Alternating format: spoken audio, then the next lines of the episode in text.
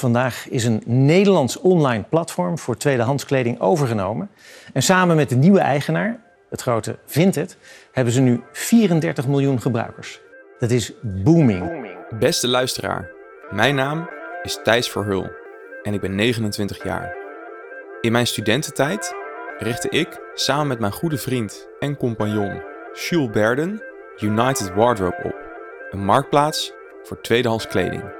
Vorig jaar verkochten we het bedrijf aan Vinted en dat veranderde mijn leven compleet. Hoe dat is gegaan, ga je hier horen in de Voor Hoeveel Heb Je Het Verkochtcast.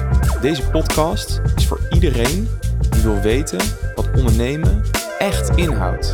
Voor wie wil weten wat er schuil gaat achter vette krantenkoppen over investeringen, miljoenen en succesvolle start-ups.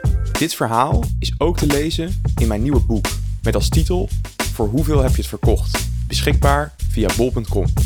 Abonneer je en ga mee in de rollercoaster van United Wardrobe.